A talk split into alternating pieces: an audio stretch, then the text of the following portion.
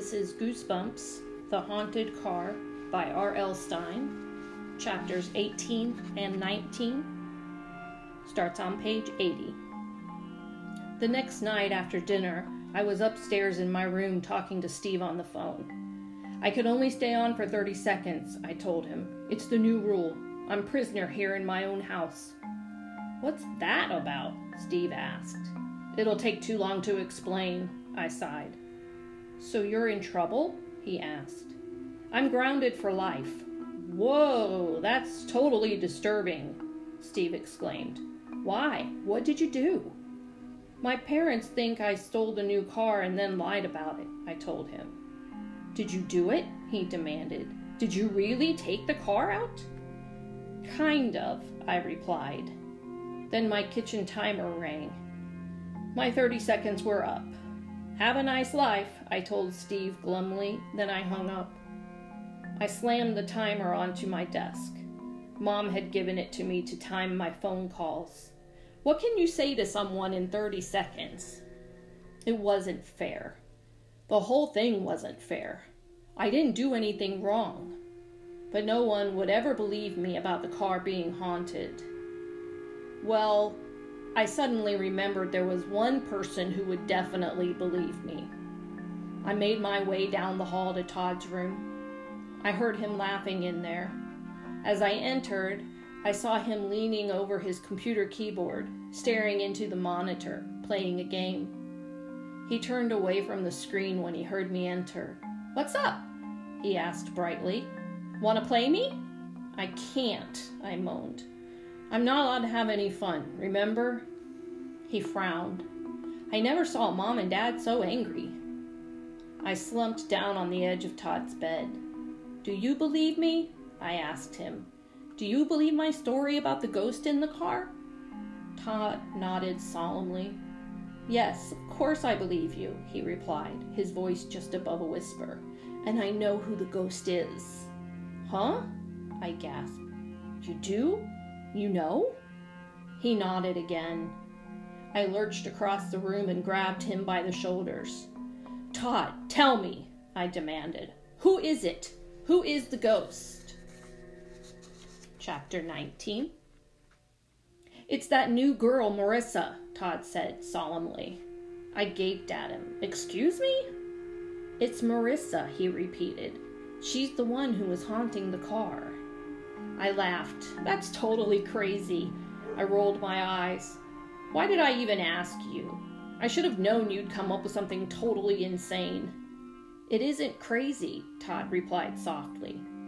He sat down at the other end of the bed and crossed his arms over his chest. She showed up here the same day as the car, right? And she always appears suddenly to let you out when the door sticks, right? I scratched my head. Yes, right, but that doesn't prove anything. How come she is always there, even in the middle of the night? Todd demanded. Because she is a ghost. Because she haunts the car. I know it. That's totally dumb, I told him. Marissa is a real girl, not a ghost. She doesn't live in the car. She moved onto our street last week. I'll prove it to you. I jumped up, ran down the hall, and grabbed my cordless phone. Then I brought it back into Todd's room. I punched in 411. Hello? Information? I'd like the phone number of the Medin family. They just moved in on Scotts Landing Road. His arms still tightly crossed, Todd kept his eyes on me as I waited for the operator to find the number. I could see he was tense. He chewed his bottom lip. I'm sorry, the operator reported. There is no listing for Medin on Scotts Landing. Oh, I murmured. A chill ran down my back. I thanked her and clicked off the phone. Then I turned to Todd. Maybe they don't have their phone hooked up yet, I said. I grabbed his arm and tugged him to his feet. Come on, let's go. Huh? Go? He pulled his arm free. Go where? Let's go over to Marissa's house, I replied. I want to prove to you that she isn't a ghost. But, but you're grounded, he sputtered. You're not allowed to leave the house, Mitchell. Mom and Dad are in the basement, I told him. Mom is helping Dad with some project he messed up. They'll be down there for hours. We'll be back before they notice we're gone. We sneaked downstairs and grabbed flashlights and our jackets. I could hear Mom and Dad down in the basement, arguing. They always yell at each other when they work together on one of Dad's projects. Todd and I crept out the front door. It was a cold, cloudy night. No moon or stars in the sky. We jogged past the car. It sat dark and empty in the driveway. No green glow.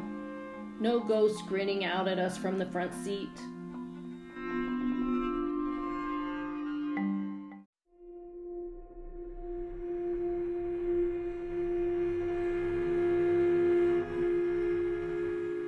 We made our way to the street. Nearby, something scampered over the carpet of dead leaves on the ground. Probably a squirrel. Which house did she move into?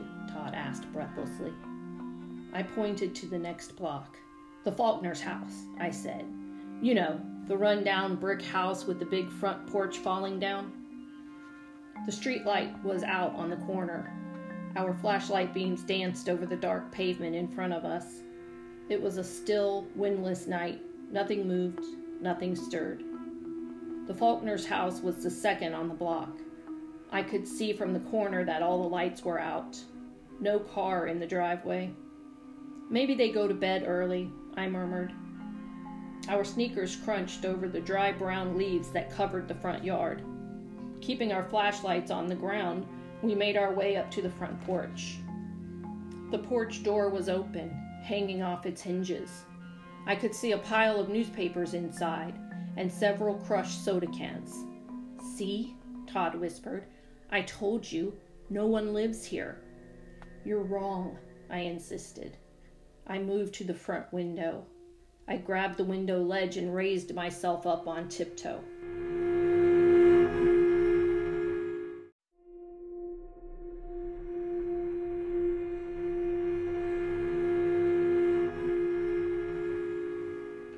Dark in the living room, silent.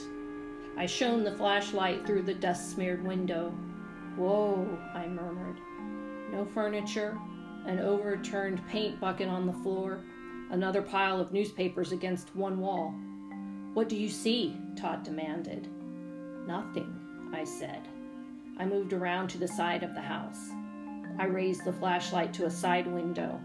A bedroom. Empty. No furniture no sign of life. I lowered the light and turned to Todd. No one lives here, I told him, shaking my head. Marissa lied. She lives in the car, Todd insisted. She haunts the car.